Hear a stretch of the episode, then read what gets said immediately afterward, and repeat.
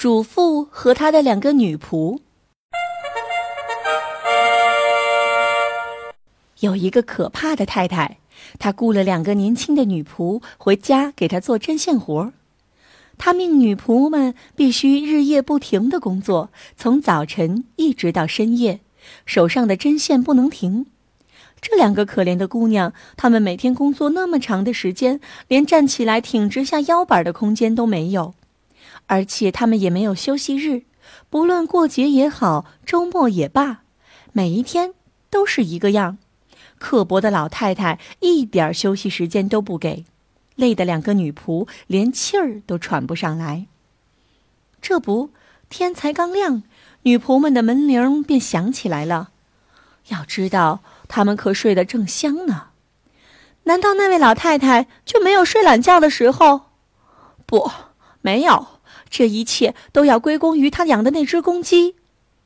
公鸡每天早上准时打鸣儿，老太太一听到它的叫声便起床了。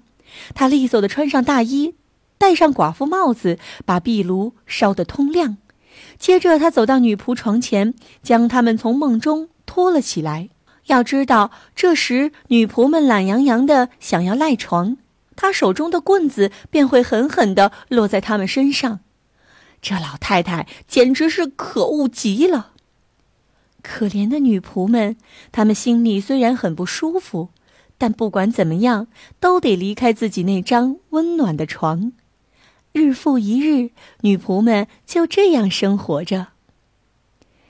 你这只可恶的公鸡，都是你害苦了我们。总有一天，我们要割破你的喉咙，让你叫不出声来。女仆小声的埋怨道：“等到了那时，我们就不用起这么早了。”哼，你等着吧，我们一定会找你报仇的。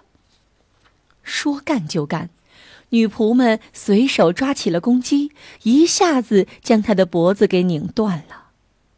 这下他们总该如愿了吧？没有了公鸡，那位老太太就不会起那么早了。就在他们窃窃自喜的时候，老太太一大早又来了。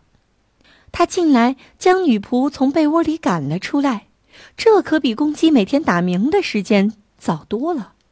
可怜的女仆们刚刚把自己从油锅里救出来，这下又跳进了火坑里，真是越来越糟糕了。